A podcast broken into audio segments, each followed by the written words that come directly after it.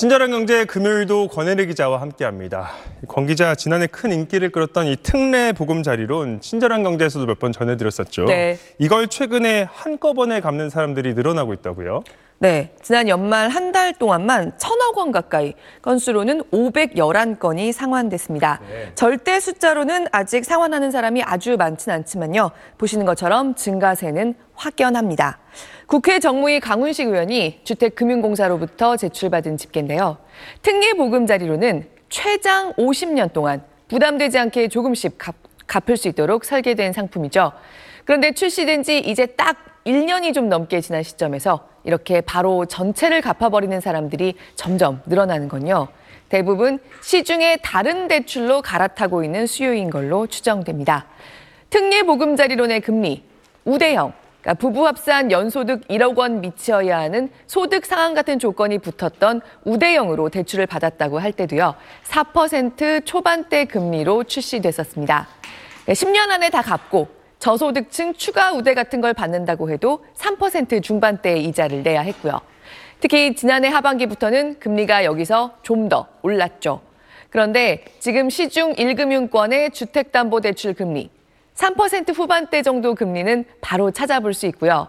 특히 쉽게 자신에게 가장 유리한 금리를 찾아서 갈아타기까지 마칠 수 있는 대환대출 플랫폼이 주택담보대출까지 확대되면서 은행들 사이에 금리 경쟁도 어느 정도 붙어 있습니다. 그 오늘부터는 주택담보대출 금리 좀 더 내리기도 하죠. 이렇다 보니 1년 동안 팔려나간 특례 보금자리론 규모 43조 원 중에서 아직 갈아타기 수요가 절대적으로 많은 수준은 아니지만 분명하게 늘어나는 모습은 보이고 있습니다. 네, 이 특례 보금자리론은 이 온라인에서 대출을 바꾸는 방식으로 바로 갈아탈 수는 없는 대출이죠. 네. 특례보금자리로처럼 나라에서 기획한 정책 금융 상품은 온라인 대환 대출 플랫폼을 통해서 갈아탈 수는 없습니다. 직접 은행을 방문하는 게 필요합니다. 하지만 중도 상환 수수료는 다른 조건 없이 면제됩니다. 그리고 사실 지난달 29일부터는 다른 정책 금융 상품인 신생아 특례 대출도 출시됐죠.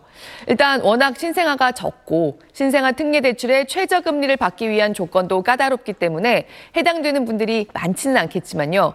어쨌든 조건만 된다고 하면 특례 보금자리론에서 신생아 특례 대출로 갈아탈 수도 있습니다.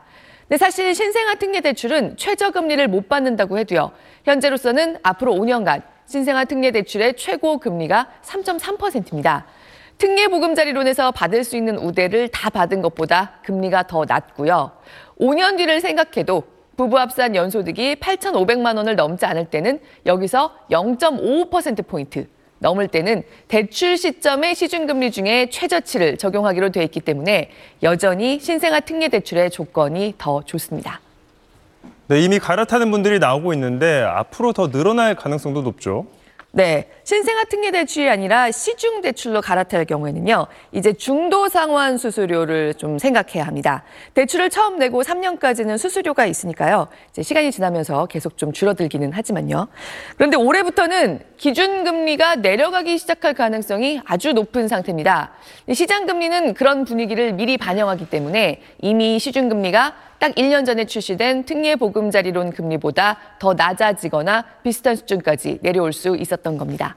그러니까 어제 기준으로 시중 고정금리 주택담보대출의 기준으로 많이 보는 국내 5년 만기 은행채 금리 3.94%였습니다.